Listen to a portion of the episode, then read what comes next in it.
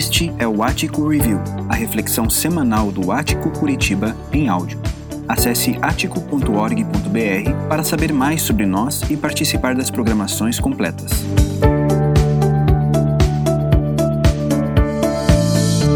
Qual o segredo entre uma vida de superficial sobrevivência e uma vida de profunda vivência? De uma vida com significado? Qual é a diferença? O que nós precisamos fazer para deixar de apenas meramente sobreviver e para passarmos a desfrutar de uma vida com significado, com profundidade, com sentido, com plenitude para a nossa história. Quando a gente pensa nessa imagem que nós vamos usar nessa série de mensagens a respeito do oceano, a respeito do mar, nós fomos confrontados com algumas informações que até nos assustam um pouco. Estudiosos vão dizer que nós conhecemos o mar algo em torno de 5 a 10% da realidade de todos os oceanos, de todo o oceano, da vida que existe ali, de 5 a 10%. E se você é uma pessoa inteligente, se você é uma pessoa equilibrada, quando você vai para o litoral e você vai aproveitar o mar, provavelmente você fique em um lugar seguro para você, especialmente para os seus filhos, onde você esteja com os pés bem próximos ali da areia, você sabe para onde ir no momento de de repente algum imprevisto. E se você for para um lugar um pouco mais fundo, um pouco mais perigoso, provavelmente você esteja usando uma boia, usando um colete, para que você esteja de fato a salvo. E é interessante quando nós pensamos na nossa vida, na nossa existência, a nossa vida também é como um oceano de infinitas possibilidades, de infinitas uh, belezas.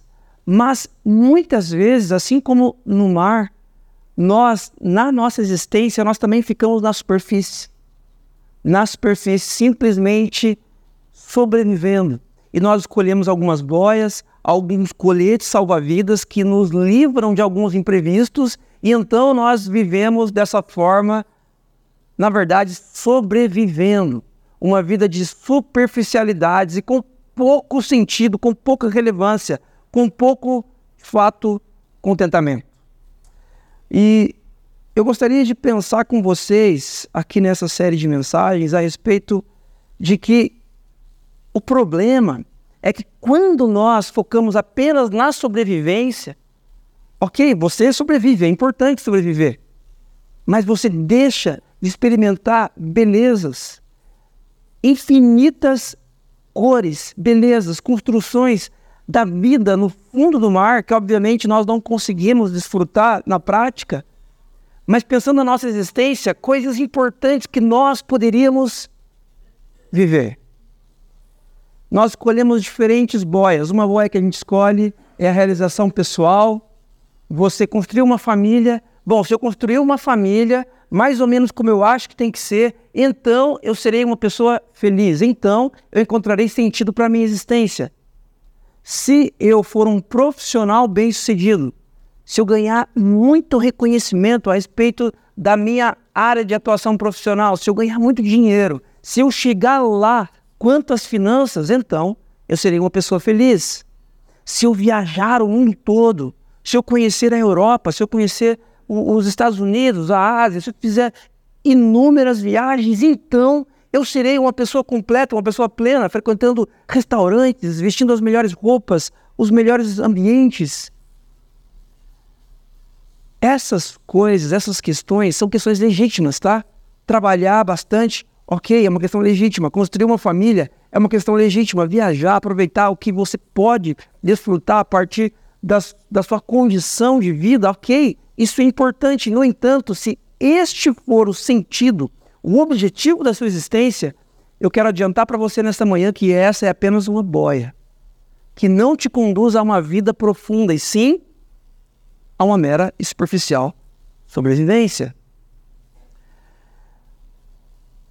Mas, Carlos, sobreviver é importante. Sim, sobreviver é importante. Sobreviver é extremamente importante. Mas se você construir a sua existência e lá no final da sua vida, quando você for olhar para trás e ver que tipos de castelo você construiu, que tipo de história você desenvolveu, se você meramente tiver vivido uma vida de sobrevivência, eu adianto para você que a sua existência de pouco terá valido. Terá pouco significado para você e para as pessoas que cercaram você. Imagine comigo que alguém vem do futuro hoje e chega para você e fala assim: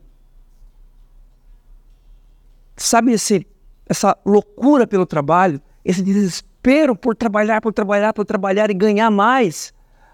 Não, não vem por esse caminho mais eu já fui até lá, eu estou voltando, eu estou vindo no futuro para você, para dizer para você que não vale a pena, você vai perder o seu casamento, você vai perder os seus filhos, você vai perder o melhor dos seus netos.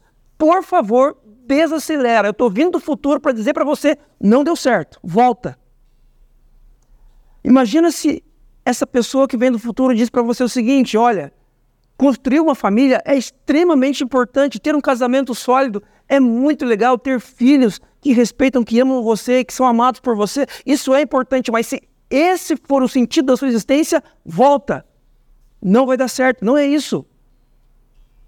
Fazer parte de uma comunidade cristã é importante. Desenvolver sua espiritualidade baseada em Jesus, isso liberta você e traz sentido para a sua existência. Mas se o sentido da sua vida é fazer parte de uma igreja, de uma denominação, de uma religião, volta, volta que isso aqui também não vai dar certo.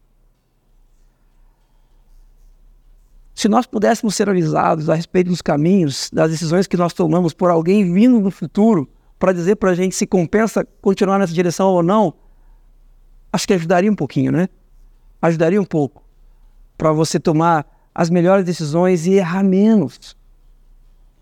Nessa série de mensagens, eu quero falar para você sobre alguém que não necessariamente veio do futuro, mas alguém que a sabedoria bíblica nos conta ser a pessoa mais sábia que já existiu, que pediu para Deus sabedoria, e essa sabedoria lhe foi concedida, de forma que ele pode nos mostrar a partir de um livro contido nas Escrituras chamado Eclesiastes, reflexões importantes que nos ajudam a discernir onde, em que áreas devemos investir tempo, energia e recursos na nossa história. Esse personagem bíblico chama-se Salomão. Salomão foi um rei. Um rei que pediu a Deus não riquezas, ele não pediu para Deus um reino próspero, ele pediu sabedoria. E Deus lhe deu dessa sabedoria. E parece que no livro de Salomão, aliás, no livro de Eclesiastes, Salomão está no final de sua vida. Parece que ele já viveu bastante e ele está olhando para trás, fazendo uma espécie de revisão de vida olhando para trás e vendo o que valeu a pena, o que não valeu a pena, e ele compartilha com a gente neste livro chamado Eclesiastes. A palavra Eclesiastes significa convocação para uma reunião, convocação para uma assembleia. Parece que o escritor ele tá, é como se ele tá, estivesse discursando, discursando, como se ele fosse alguém que estivesse falando a respeito da existência dele, de tanta coisa que ele viveu. Uma pessoa sábia, uma pessoa inteligente, uma pessoa rica, uma pessoa que viveu coisas que todo ser humano gostaria de viver.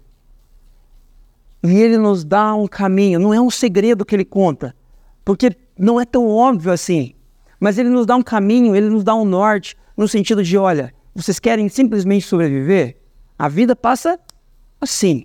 Vocês querem simplesmente sobreviver na superficialidade do oceano da vida? Vocês querem simplesmente passar a existência de vocês agarrados à boia? Então sigam por este caminho. Agora, se vocês querem de fato desfrutar da vida do oceano e desfrutar da vida que Deus tem para vocês, do casamento, da relação com seus filhos, do melhor da existência de vocês, então eu acho que o caminho é por aqui. E é nesse sentido que eu quero convidar vocês nessa manhã a olhar para esse tema da nossa reflexão de hoje, a busca por sentido. Ah, se você olhar para o livro de Eclesiastes, não sei se você já teve a oportunidade de dar uma folhada na Bíblia nesse texto, você vai olhar e vai falar assim: que livro mal-humorado, que livro estranho. Parece mesmo, parece que é uma pessoa ranzinza falando a respeito da vida. Não é uma coisa assim otimista, puxa que legal, vai dar tudo certo. Não, não é isso que o escritor de Eclesiastes está dizendo para gente. Mas ele está tendo uma conversa séria e real, íntegra, honesta com a gente nos apontando para algumas direções, dentre elas a busca por sentido. A busca por sentido. Para a gente entender um pouquinho do livro de Eclesiastes, eu quero que você olhe comigo para essa imagem, onde da linha para cima nós temos uma perspectiva da eternidade, e nesta perspectiva da eternidade, você pode olhar para as coisas que estão no, acima do céu, acima do sol, no sentido daquilo que compete a Deus, ao divino. Só que esse não é o interesse de Salomão. Você vai perceber nesse livro, a gente vai passar por esses textos, que Salomão, ele fala a respeito de uma perspectiva da história. Tanto é que todo o tempo em Eclesiastes ele fala da vida debaixo do céu, ou às vezes usando como sinônimo debaixo do sol. Debaixo do sol, debaixo do céu. Para Salomão ali, traz uma informação que é a seguinte: olha, eu estou refletindo, eu estou pensando na vida, mas eu não estou pensando na eternidade. Eu não estou pensando na perspectiva do eterno, eu estou pensando aqui, no agora, no que dá para tocar, no que dá para viver, no que dá para experimentar. E fazendo isso, analisando a partir da perspectiva da história, é que Salomão passa para a gente algumas lições interessantes que eu gostaria de compartilhar com vocês a partir deste momento. Quando nós perdemos a perspectiva da eternidade, quando nós vivemos apenas o aqui e agora, pensando no que a gente pode tocar, no que a gente pode comer, no que a gente pode desfrutar, algumas consequências é, virão para a nossa existência. Eu quero convidar você a olhar comigo para o capítulo 1, para o verso 2. E aqui, Salomão ele começa já mostrando para a gente qual é a ênfase deste livro. Ele diz o seguinte, ó, num versículo pequeno, a palavra vaidade se repete cinco vezes. Olha, vaidade de vaidades, diz o pregador. Pregador é no sentido daquele que convoca a assembleia. Palavra Eclesiastes, aquele que convoca a assembleia. Pregador no sentido daquele que está falando, tá? Aquele que está discursando nessa assembleia, nessa, nessa reunião. Vaidade de vaidades. Vaidade de vaidades. Tudo é vaidade uma pessoa sábia, uma pessoa rica, uma pessoa imponente, uma pessoa importante, uma pessoa famosa, no final da vida dela, no momento de revisão da sua história, olha para trás e diz: tudo é vaidade. Tudo é vaidade. E a palavra vaidade aqui é do uma expressãozinha do hebraico rebel, que significa vento, neblina, inutilidade, brevidade, fragilidade, vaidade. Ou seja, Salomão está olhando para a história dele dizendo assim: tudo isso é inútil. Tudo que eu vivi é inútil. E por esse caminho é inutilidade, é fragilidade, é neblina. A palavra neblina passa para a gente uma ideia de algo tão passageiro. Você olha ali, opa, hoje está com neblina. Aí você vem, pega um cafezinho, quando você volta, a neblina não está ali mais. Já dissipou, é passageira. Ela é breve. Salomão está olhando para a vida e concluindo que tudo é vaidade, tudo é brevidade, tudo é neblina, tudo é inútil. Essa expressão rebel, ela se repete nas escrituras do Antigo Testamento 75 vezes. Só no livro de Eclesiastes, 38 vezes. É uma ênfase deste livro. É uma ênfase deste livro. E eu quero que você pense comigo nessa manhã no seguinte sentido. Gente, nós nos achamos muito inteligentes. Nós nos achamos muito capazes de refletir a respeito da vida e de encontrar o melhor caminho para nós. Você se acha uma pessoa, e eu não, eu estou olhando, falando para você e estou falando de mim também. Você se acha uma pessoa que melhor pode definir a respeito do seu destino, do seu futuro. Ninguém mete o bedelho naquilo que você faz ou deixa de fazer, pelo amor de Deus, é você que cuida da sua vida. É você que sabe se você vai investir 18 horas do seu dia no trabalho. Porque você precisa pagar os seus boletos, pagar as suas contas. É você que sabe se você vai brincar com seu filho ou não no final do dia. Afinal de contas, você não tem tempo para isso. Mas esse homem extremamente sábio, esse homem que está voltando desse caminho que nós estamos indo, percorrendo, achando que esse caminho é o melhor, ele já está voltando por esse caminho dizendo: ó, é tudo vaidade. É tudo neblina. Não vale a pena correr atrás dessas coisas.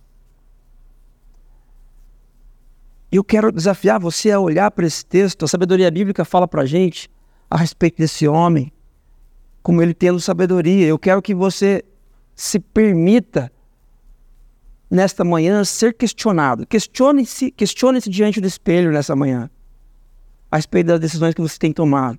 Quanto tempo você tem investido no trabalho? Quanto tempo você tem investido no seu casamento? Quanto tempo você tem investido na vida dos seus filhos? Quanto tempo você tem investido na sua saúde?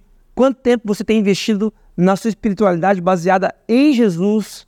Comece a se questionar nesse sentido. E questione as decisões que você tem tomado. Talvez as questões que você tem, que tem norteado a sua vida, elas têm apontado você para uma falsa vivência, para uma superficial sobrevivência. Eu quero destacar algumas coisas. A primeira delas, dentro dessa nossa conversa sobre busca por sentido é: nós precisamos de um choque de realidade. Como eu disse, nós nos achamos bons, nós nos achamos inteligentes, e se alguém vier para mim dizer para mim que eu não estou cuidando bem da minha esposa, Carlos, você está deixando a desejar. Sua esposa, vocês têm dois filhos, sua esposa está grávida, você está negligenciando o cuidado para com ela. Eu vou dizer, pelo amor de Deus, cuida da sua vida. Quem é você para falar assim para mim? Eu cuido da minha vida. Eu e minha esposa, nós nos acertamos em casa. Por quê? Porque eu não gosto. Se eu não gosto de ser questionado, você também não gosta.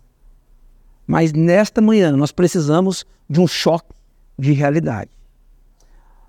Olha o que o texto diz para a gente a partir do verso 3, ainda no capítulo 1. Que proveito alguém tem de todo o seu trabalho com que se afadiga debaixo do sol? Três expressões aqui para a gente destacar. Primeiro, proveito. Aqui essa palavra é no sentido contábil, de lucro. A expressão aqui poderia ser melhor traduzida como lucro. Que lucro? Pensa em alguém que está pensando em lucro. Sabe quando você fala assim, ó, é, eu estou frequentando uma comunidade cristã, o nome dessa comunidade é Ático, quero convidar você, meu amigo, minha amiga, para ir lá comigo, e essa pessoa fala assim, o que eu vou ganhar com isso? O que eu vou ganhar com isso? É, vai fazer... Esse questionamento, o que eu vou ganhar com isso? É isso que está na mente de Salomão aqui. Que lucro alguém tem de todo o seu trabalho, de todo o seu esforço, com que se afadiga debaixo do sol. O que Salomão está falando aqui é na perspectiva da história, ele não tem uma perspectiva da eternidade. E ele faz essa pergunta no versículo 3 e dos versículos 4 a 11, você pode conferir depois na sua Bíblia, na sua casa, com calma. Você vai perceber que Salomão passa a discursar de que não há nada de novo debaixo do sol ele começa a dizer o seguinte: olha, essa crise aí na economia, que vocês acham, nossa, o Brasil nunca viveu uma crise sem precedentes assim, não. Não há nada de novo. Desde que a história é história, desde que o mundo é mundo, essas coisas acontecem. A crise moral, meu Deus, vivemos uma crise moral no nosso país, não. Isso já foi assim na Idade Média, já foi assim em Roma, já foi assim na Grécia, já foi assim no Egito, já foi assim na Babilônia. Essa crise moral existe desde que o mundo é mundo. Essa revolta dos filhos para com os pais. Nossa, nunca foi assim. O mundo nunca foi assim. Hoje está terrível. Nos tempos de Noé já estava terrível. Não há nada de novo debaixo do sol. Se você acha que você inventou a roda com a maneira como você trata seu filho, a sua esposa, se você acha que você inventou a roda com a maneira que você gere o seu tempo e o seu trabalho, Salomão está lembrando você aqui nessa manhã, não, você não inventou nada. Não há nada de novo debaixo do sol. Na perspectiva da história, não existe nada de novo. E aí no versículo 13, Salomão diz o seguinte: Eu dediquei-me a investigar e a me informar com sabedoria a respeito de tudo que se faz debaixo do céu. Então, Salomão está dizendo: olha, com vários questionamentos em minha mente, eu usei a sabedoria que Deus me deu para investigar, para se informar a respeito da vida, para tentar entender a vida. Hoje nós vivemos um momento na história onde, para entendermos a vida, você submete as coisas à ciência, você submete as coisas àquilo que pode ser comprovado. Por exemplo, vamos trazer um assunto aqui que foi polêmico há pouco tempo, pensando na pandemia. Nós pensando, quando nós estávamos falando das vacinas, qual que era o desempate para a gente a respeito da vacina ser ok ou não ser ok, de você vacinar seu filho ou não vacinar seu filho, de você ser vacinado ou não ser vacinado. Você submete isso à ciência. Salomão está dizendo aqui: dediquei-me a investigar e me informar com sabedoria a respeito de tudo que se faz debaixo do céu. Submeteu a vida dele à sabedoria, a testes, à ciência. Mas aí ele continua no capítulo 2, verso 1 e diz: E eu disse a mim mesmo, presta atenção nisso, vamos, prove a alegria, procure ser feliz. Por um lado, Salomão tenta examinar a sua vida a partir da sabedoria, a partir de testes, a partir da ciência, da informação. Por outro lado, ele diz assim: quer saber? Agora eu vou para uma perspectiva existencialista. Eu quero, eu quero experimentar. Eu quero sair, eu quero conhecer novas pessoas, eu quero comer boas comidas, eu quero visitar bons restaurantes, eu quero viajar em cruzeiros, eu quero conhecer praias no mundo que pouca gente conheceu, eu quero ir para lugares raros no mundo.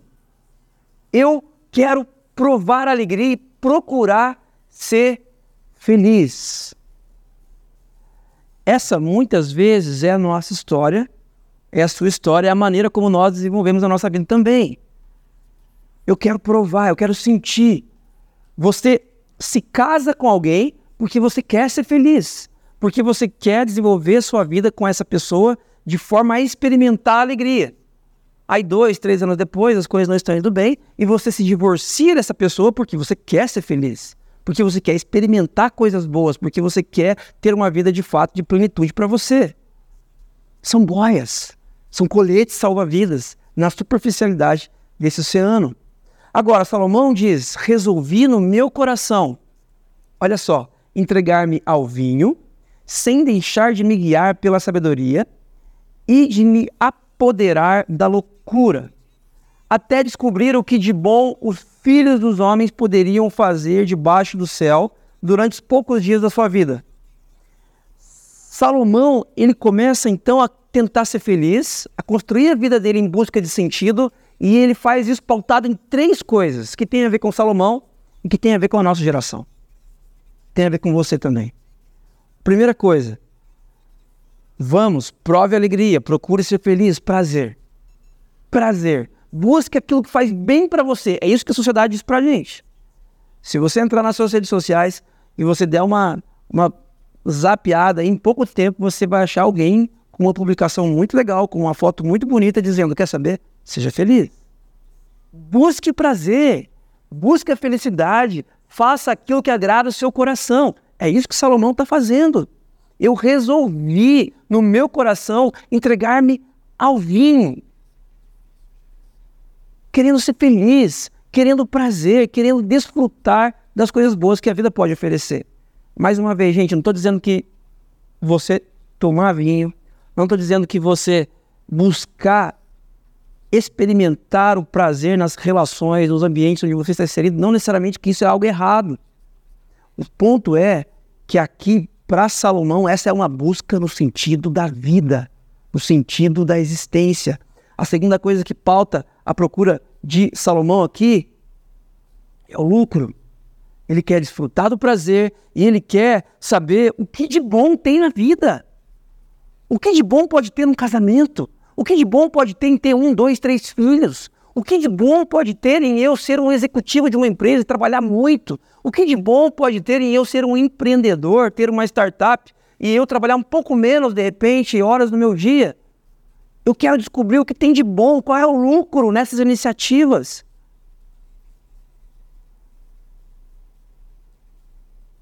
E um terceiro detalhe nessa procura de Salomão é que ele quer tudo aqui e agora, debaixo do céu, fora da perspectiva da eternidade. Amigos, amigas, quando nós olhamos para a vida de Salomão aqui, se você for bem honesto, honesta com você mesmo, você vai perceber que essa é a nossa história. Nós estamos procurando sentido para a nossa existência no prazer, no lucro, naquilo que dá certo, naquilo que vira financeiramente para nós e queremos isso para ontem. Não dá tempo, não dá para perder tempo.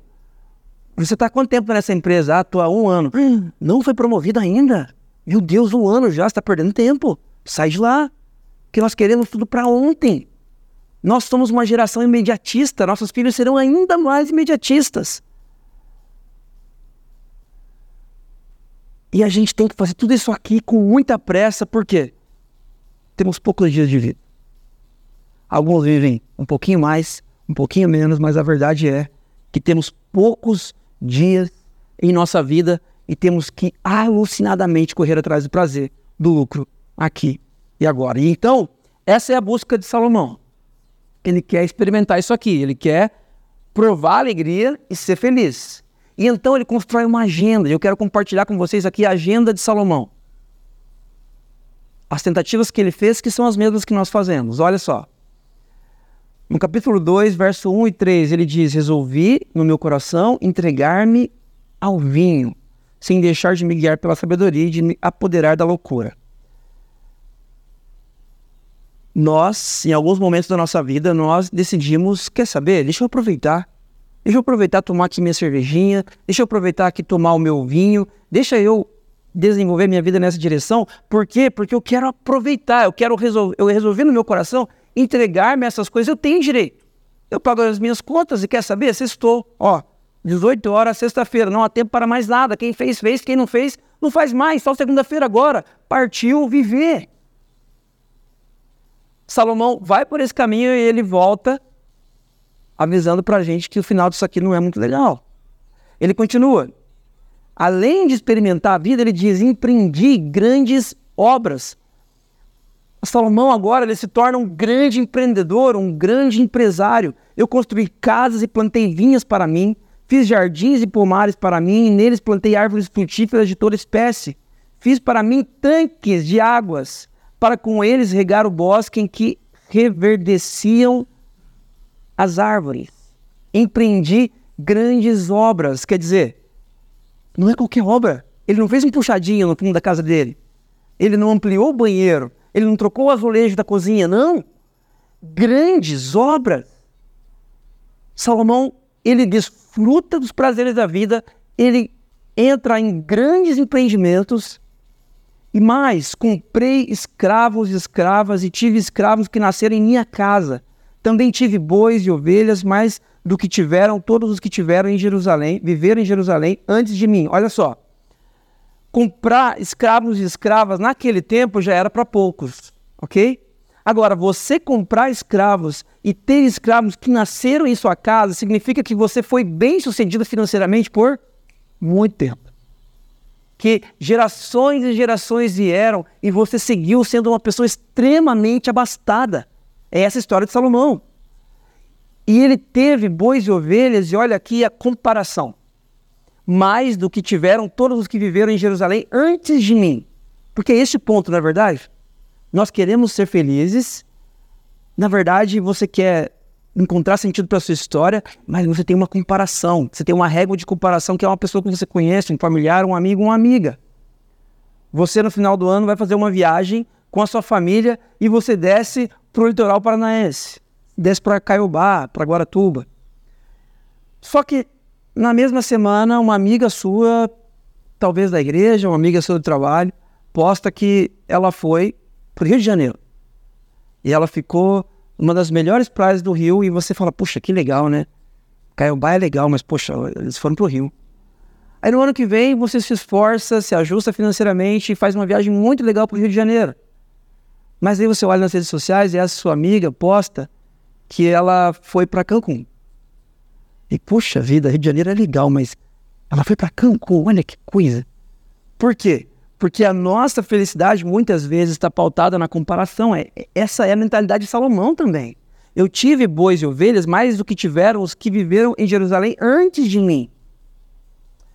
Salomão continua: Amontoei também para mim prata e ouro e tesouros de reis e de províncias. Gente, não, não é você na sua, na sua casa ter aquela caixinha de joias onde você guarda com muito carinho brincos, correntes, é, coisas importantes e, e, e, e com valor para você, tanto sentimental quanto valor mesmo de, de, de dinheiro.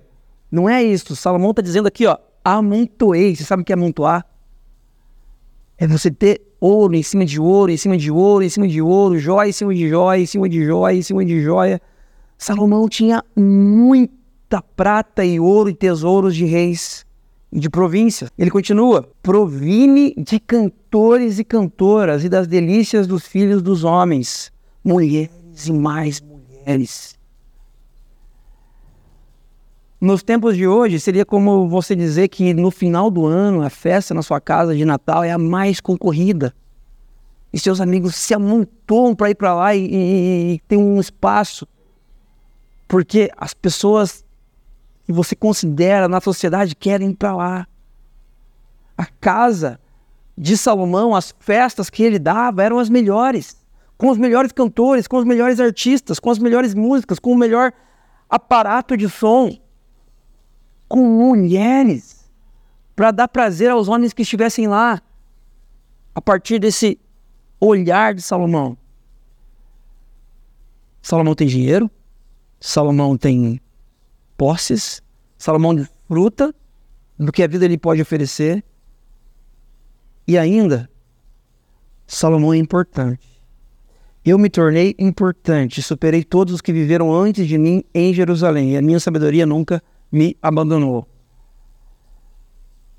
Você já imaginou você chegar num hotel e você não reservou um lugar para você ficar lá e você chega para conversar com a pessoa que está atendendo lá e ela fala assim: Não, eu sei quem você é. Fica tranquilo, tem um quarto para você aqui. Você não precisa se apresentar, eu sei quem você é. Eu não faço ideia do que seja isso. Mas essa é a realidade de Salomão. Alguém importante alguém que tem a sua reputação que o precede. As pessoas sabiam quem era Salomão. Salomão se torna alguém extremamente importante para sua época. E no versículo 10, parte A, tudo aquilo que os meus olhos desejaram, eu não lhes neguei, nem privei o meu coração de alegria alguma. Alguém aqui nessa sala consegue dizer isso? Tudo aquilo que meus olhos desejaram, eu não lhes neguei. Passou um carro bonito, importado. Quero esse carro aí. Semana que vem eu vou mandar trazer um desse para mim. Você viu no, no, nas redes sociais uma viagem para uma ilha paradisíaca. Poucas pessoas têm acesso a essa ilha. Quer saber? Acho que eu vou passar uns dias lá com a minha família. Estou precisando de férias. As melhores roupas, os melhores restaurantes. Você não se priva de nada. Essa é a história de Salomão. Mas ó a conclusão que ele chega. Presta atenção nisso. Salomão ele está indo por um caminho que todos nós queremos ir, certo? Amigos, amigas, alguém não, não gostaria de experimentar aqui o que Salomão experimentou? Os lugares, a fama, o reconhecimento profissional, de você ser o melhor profissional da sua área, ser reconhecido por isso. Das pessoas chamarem você para você dar uma palestra, porque ninguém entende mais de determinado assunto que você da sua família elogiar você num dia como hoje, como o dia dos pais, como sendo o melhor pai desse mundo. Pelo amor de Deus, esse homem não tem defeito. Essa, esse caminho, esse trajeto percorrido por Salomão, não tenham dúvidas, é o trajeto que eu e você tentamos percorrer todos os dias. Mas olha a conclusão que ele chega. Considerei todas as obras que as minhas mãos fizeram e também o trabalho que eu, com fadigas, havia feito. E eis que tudo era rebel, vaidade, neblina, inutilidade e correr atrás do vento. E nenhum proveito havia debaixo do sol. Salomão vive a vida que nós tanto queremos viver mas ele está voltando deste caminho e dizendo: por favor, não sigam. Voltem. Não tem nada lá. Sabe aquela montanha que nós estamos subindo com muito esforço para conquistar um futuro melhor para os nossos filhos? Um casamento melhor a partir do conforto. Então você precisa trabalhar mais para ganhar mais dinheiro, para investir no conforto, na comodidade da sua família. Sabe essa montanha pesada que você está subindo? Salomão está descendo de lá dizendo assim: nem sobe. Lá em cima não tem nada. Nem sobe. Lá em cima, quando você chegar lá, você vai descobrir que o lá não existe. Não tem nada lá. Não tem sentido. Não tem significado para a sua vida. Irmãos, irmãs, nesta manhã, Deus ele nos confronta e, e ele nos dá um, um uma segurada assim para nós refletirmos. E você tem nesse momento aqui alguns minutos para refletir. Daqui a pouquinho você vai para sua casa, você vai almoçar com sua família e você vai ter a oportunidade de voltar e retomar esse maluco aqui de Salomão. Você vai poder fazer isso se você quiser. Só que lá no final da sua existência, seja quando for, você vai olhar para trás e você vai lembrar não do carro do ano que você teve, não da casa maravilhosa que você conseguiu para sua família. Lá no final da sua vida, você não vai lembrar nem do seu nome. Você vai lembrar das relações que você construiu pelo caminho. Você é o marido da fulana. Você é a esposa do Beltrão. Você é o pai, é a mãe do filhinho da filhinha. Você é o tio, você é o avô, você é o amigo, é a amiga. Nessa manhã, eu ainda não quero mostrar para você qual é o sentido da vida. A gente vai passar para isso agora, mas o que eu quero antes mostrar é que o sentido da vida não está em você trabalhar como um maluco, em você ganhar dinheiro, em você, enfim, ter sua casa própria em você fazer uma viagem para fora do país por ano, em você ter saúde, em você ter amigos, ter um relacionamentos sociais saudáveis. Esse percurso é um percurso que você já sabe no final. Quem está contando isso para você é Salomão. Não é um pastor. Não sou eu que estou dizendo. Porque você vai dizer assim: ah, mas o Carlos está falando isso, mas o cara é pastor. Está dizendo para mim que não é para ir por esse caminho? Quem é o pastor? O cara não viveu nada, não viajou, não, não experimentou as coisas que eu quero experimentar. Ele não tem condição de dizer para mim que não vale a pena ir por esse caminho. Eu concordo com você, eu não tenho. Mas quem está dizendo isso para nós é Salomão. Salomão. O homem sábio pediu sabedoria para Deus e está dizendo, pessoal, por esse caminho, deixa quieto, volta. Segunda coisa que eu quero destacar com vocês é que nós precisamos ajustar a nossa existência à perspectiva da eternidade. Neste livro de Eclesiastes, Salomão ele está olhando para a vida, tentando entender, tentando explicar a vida a partir da história. E, gente, a partir da história, realmente não faz sentido nenhum. O sofrimento não faz sentido nenhum. As dores não fazem sentido. A escassez não faz sentido. Tudo é muito injusto. Nós precisamos ajustar a nossa vida, a nossa existência à perspectiva da eternidade. No livro de Eclesiastes, no capítulo 3, existe um versículo chave para o entendimento de todo o livro, que nós vamos ir e vir na direção deste verso durante toda a série. Salomão diz: também pôs a eternidade no coração do ser humano, sem que este possa descobrir as obras que Deus fez desde o princípio até o fim. Deus colocou no seu coração a eternidade. E isso é interessante porque isso não tem a ver com a análise de Salomão. A análise de Salomão é uma perspectiva apenas da história. É uma perspectiva da vida debaixo do céu, debaixo do sol, naquilo que nós podemos tocar, naquilo que nós podemos provar, que nós podemos desfrutar. Mas ele está dizendo agora aqui que, olha, mas tem mais uma coisa. Deus colocou no seu coração, no coração do ser humano, a eternidade. Deus colocou no nosso coração a perspectiva da eternidade. Parece que Salomão está voltando por esse caminho. Vamos, vamos imagina aí a cena. Você indo pela estrada que você tem desenvolvido a sua história até aqui. Esforço, merecimento, muito trabalho muitos sonhos, eu preciso virar na minha vida, eu preciso ganhar dinheiro, eu preciso chegar lá, eu preciso me formar, eu preciso ter um mestrado, um doutorado, eu preciso de reconhecimento. Está indo por esse caminho, certo? Salomão está voltando e dizendo assim: ó, volta, não deu boa, não tem nada lá no final.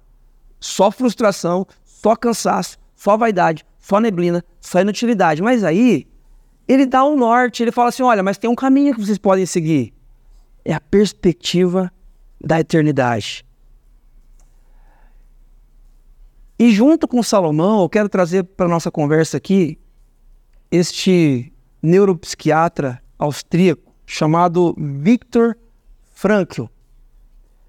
Viktor Frankl, ele ficou famoso ao escrever este best-seller Em Busca de Sentido. Esse é um livro pequeno, um livro muito legal, vale a pena folhear. E ele conta a respeito de uma passagem muito complicada na vida dele. Viktor Frankl, ele de uma família de judeus. Então, na Segunda Guerra, ele foi, juntamente com toda a sua família, obrigado a viver em campos de concentração. Ele ficou aproximadamente quatro anos vivendo em campos de concentração, em diferentes campos de concentração na Alemanha. E Victor Frankl ele começa a contar para gente como podemos encontrar sentido na nossa vida. E é interessante que, diferente da linha de Freud, no sentido de olhar para o passado para você entender sua vida, Victor Frankl propõe uma outra alternativa, algo que é chamado de logoterapia, no sentido de você olhar para o futuro para entender quem você é. Não faz sentido. Pera aí. Olhar para o passado para entender como eu cheguei até aqui faz algum sentido. Ah, na minha infância eu passei por isso, papá, na adolescência aquilo. No meu primeiro casamento aconteceu isso, no segundo foi assim, foi assado. No trabalho aconteceu assim. Mas olhar para o futuro para entender quem eu sou não faz muito sentido, mas é essa perspectiva da eternidade que Salomão está convidando eu e você para que tenhamos. Você quer entender a sua vida? Você quer encontrar sentido para a sua existência? Ajuste a sua história à perspectiva da eternidade. Ajuste a sua vida à perspectiva da eternidade. Nós queremos comprar, comprar, comprar, comer, comer, comer, desfrutar, desfrutar, desfrutar, desfrutar, como se a vida acabasse ali. E acabou, e ponto final. Inclusive nós, discípulos e discípulas de Jesus, nós nos perdemos desse percurso de entender a eternidade. Mas nesta manhã o Espírito Santo quer lembrar a mim e a você de que encontrar sentido para a nossa vida passa por ajustarmos a nossa existência a uma perspectiva da eternidade. Olha o que ele diz no prefácio desse livro aqui, falando a respeito nessa busca incessante por sucesso, por dinheiro, por realização. Não procurem o sucesso. Parece Salomão voltando, voltando pelo caminho que nós estamos querendo seguir. Quanto mais o procurarem e o transformarem num alvo, mais vocês vão errar. Não procurem o sucesso. Mas parece que ele está falando para mim, eu falo assim, ah, para, você está falando assim porque você é um azedo, é um chatão. Poxa, eu quero sucesso, eu quero, eu quero ganhar dinheiro, eu quero, eu quero ter experiências na minha vida. E ele está dizendo: não façam isso. Salomão está dizendo de um lado, não sigam por esse caminho, é tudo vaidade. E Victor Frankl está dizendo de outro: olha, não procurem o sucesso. Ele conta nesse livro como diferentes prisioneiros que foram submetidos a uma vivência subhumana de muito sofrimento, muitas dores, várias partes desse livro aqui, gente, enquanto eu lia, o meu estômago embrulhava de, da tristeza da qual essas pessoas viveram. Tantos relatos tão tristes. Mas ele comenta que algumas pessoas que estavam lá conseguiam, mesmo naquelas condições subhumanas, de dificuldade, de sofrimento, de angústia, conseguiam de alguma forma encontrar sentido para suas histórias. Olha o que ele diz. Os sobreviventes dispunham de algo que os sustentava, e geralmente se tratava de um pedaço de futuro. Nos momentos mais difíceis de sua existência, eles sempre se refugiavam nessa dimensão futura. Essas pessoas que conseguiam olhar para o futuro e se agarrar em alguma perspectiva, elas de alguma forma sobreviviam melhor há um contexto de escassez, de fome, de frio, de violência. Ainda, ele diz: quem não consegue mais acreditar no futuro está perdido no campo de concentração. Fazendo uma paráfrase do que ele diz, eu diria que quem não consegue acreditar mais no futuro está perdido no mar da vida, agarrado a uma boia, a um colete salva-vidas, se esse é o contexto no qual você chega aqui nessa manhã, eu quero dizer para você, por favor, volte a acreditar no futuro. Volte a alinhar a sua vida à expectativa, à perspectiva da eternidade. E só há uma pessoa que pode fazer isso. E essa pessoa não é você. Essa pessoa não é Salomão, essa pessoa não é Victor Frankl, essa pessoa não sou eu, essa pessoa é Jesus. Jesus garantiu para a gente a eternidade, porque Jesus entrou na história, ele morreu por meus e por seus pecados, e ele viveu uma vida perfeita. O Espírito Santo vem e sela o sacrifício de Jesus, dizendo que o Pai aceita esse sacrifício. E por causa disso, Jesus está dizendo para mim e para você: olha, no caminho de Salomão, não prossigam. No caminho de Salomão, lá no final, vaidade, rebel, neblina, inutilidade. No caminho de Victor Frankl, faz algum sentido, porque é, é, é, nessa, é nessa perspectiva de futuro que vocês podem ir para vocês encontrarem sentido para a história de vocês. Mas tem mais uma coisa. O Victor Frankl sozinho não consegue garantir o futuro para vocês. A única pessoa que consegue fazer isso é Jesus. A única pessoa que consegue trazer sentido e significado para a nossa vivência é Jesus. No Evangelho de João, no capítulo 10, verso 10, esse conhecido versículo fala para gente que o ladrão vem somente para roubar, matar e destruir, mas Jesus diz: Eu vim para que vocês tenham vida e a tenham mais ou menos? Não, plenamente. E esse plenamente aqui, pelo amor de Deus, ele não está falando de dinheiro, ele não está falando de uma boa casa, ele não está falando de realizações profissionais. Ele não está falando de você ter uma família estruturadinha, parecendo comercial de manteiga. Não! O que Jesus está dizendo aqui é que você encontrará sentido para a sua história. E sentido tem a ver com dias bons e dias ruins. Sentido para a sua história tem a ver com festa, celebração e com sofrimento e dia do luto. Sentido para a sua história tem a ver com toda a sua existência. Quer encontrar sentido para a sua história? Refugie-se em Jesus. Alinhe a sua existência à perspectiva da eternidade, aquele que comprou a eternidade e disponibiliza para você. O pastor americano Eugene Peterson, falecido em 2018, ele escreve uma, uma paráfrase da Bíblia. Ele escreve a Bíblia em outras palavras, não é bem uma versão, não é uma tradução. E para esse texto aqui de João 10, 10, olha o que ele diz. O ladrão vem apenas para roubar, matar e destruir. Eu, Jesus, vim para que eles tenham uma vida verdadeira e eterna. Vê se não é isso que você está buscando. Uma vida melhor e mais rica que qualquer outra com que tenham sonhado. Pense agora nos seus melhores sonhos. Imagine a vida seguindo os seus sonhos, no sentido de construção familiar, no sentido de realizações profissionais. Pensa na vida segundo os seus melhores sonhos no que diz respeito às experiências que você pode ter ao redor do mundo.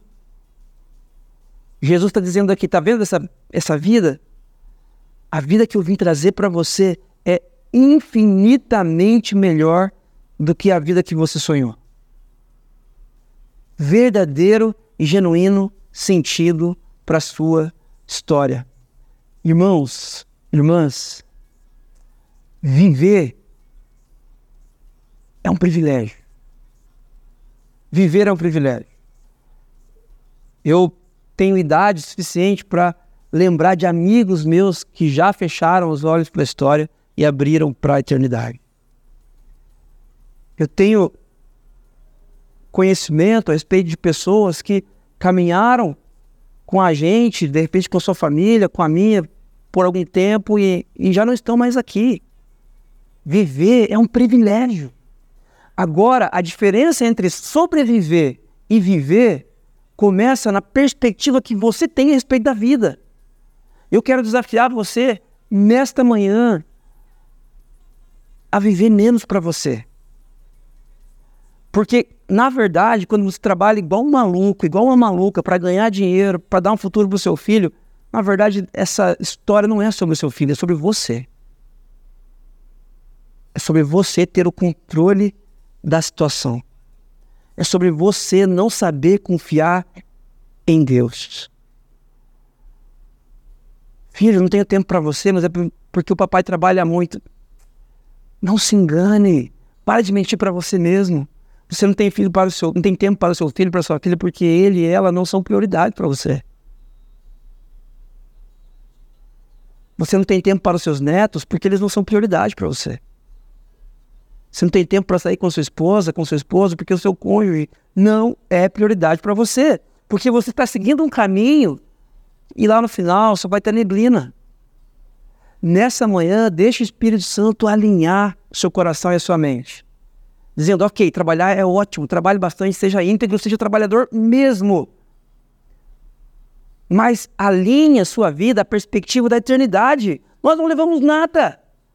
A Bíblia fala para a gente que é em vão estocar, estocar, estocar coisas, nós não vamos levar nada, mas parece que a gente não entende isso, na é verdade. Alinhe a sua vida à perspectiva da eternidade. E a única pessoa que pode fazer isso é aquele que veio trazer vida para você e vida com abundância, vida com sentido. Jesus Cristo. Para a gente levar para casa, eu quero compartilhar com você três coisas. Preste atenção nisso. Primeiro, encontre em Jesus o sentido para a vida. Encontre em Jesus. Perceba, não estou falando de igreja, não estou falando de religião, não estou falando de nada senão aquele que de fato venceu a morte. Aquele que venceu uma vida restrita à história e que nos oferece a eternidade com o Pai. Encontre em Jesus o sentido para a sua vida. Dois, viva todos os momentos da história com a consciência da eternidade. Viva todos os momentos da sua história com a consciência da eternidade. Você não vai ficar para a árvore. Você não é eterno aqui na história. Essa aqui é apenas uma parte da nossa existência. E a eternidade, quando nós fecharmos os olhos para a história e abrirmos para a eternidade, então será a nossa vida plena junto do Pai. Isso, gente, não é história da carochinha. A eternidade não é um conto filosófico. A eternidade é uma realidade e que alinha toda a nossa existência quando nós a temos em mente. E por último, reordene os seus valores a partir do Evangelho. O teólogo Santo Agostinho, ele dizia o seguinte, que idolatria, no sentido de você colocar coisas diante de Deus, é, antes de Deus na sua história, é amor fora de ordem. Ou seja, você amar a sua esposa é errado. É errado você amar a sua esposa, seu esposo? É errado você amar o seu filho? É errado você amar o seu trabalho? Claro que não. Só que você precisa reordenar os seus valores, as suas paixões, os seus amores à luz do Evangelho. Se Jesus for o centro, se Jesus for o primeiro, se Jesus for aquele que dá sentido para a sua existência, ele iluminará todos os âmbitos da sua existência de forma que você coloque seu esposo no lugar certo, seus filhos no lugar certo, seus netos no lugar certo, seu trabalho no lugar certo, o lazer no lugar certo, os passeios no lugar certo, as roupas no lugar certo, os restaurantes no lugar certo, as férias no lugar certo. Reordene os seus valores a partir do Evangelho. Deixe Jesus ajudar você a fazer isso. Vamos orar e pedir ajuda para Ele nos abençoar nesta direção? Deus de graça nós reconhecemos, Pai, que não conseguimos. Nós reconhecemos as nossas limitações, o quanto somos falhos, o quanto somos pecadores. E reconhecemos, Pai, que temos tentado trilhar de forma muito afoita, de forma muito desgovernada, este caminho que Salomão está nos alertando de que não vale a pena. Por favor, Pai, não as minhas palavras, mas o seu Espírito Santo nos convença nessa manhã de que tudo é vaidade. Que o seu Espírito Santo nos mostre nesta manhã de que tudo é inutilidade. Por favor, Pai, reordena as coisas na nossa existência à luz do Seu Evangelho e nos dá uma perspectiva da eternidade. De que tudo isso aqui é um ensaio, de que tudo isso aqui, sim, é uma vivência, mas que aponta para uma vivência ainda mais profunda, mais significativa, ao lado do Criador de todas as coisas. Por favor, Jesus, dá-nos a perspectiva da eternidade, para que possamos gerir melhor os nossos dias, os nossos relacionamentos, a nossa história, para que deixemos de superficialmente sobreviver e passemos a viver profundamente, independentemente das circunstâncias. Faz isso, Pai, em nome e por amor de Jesus. Amém.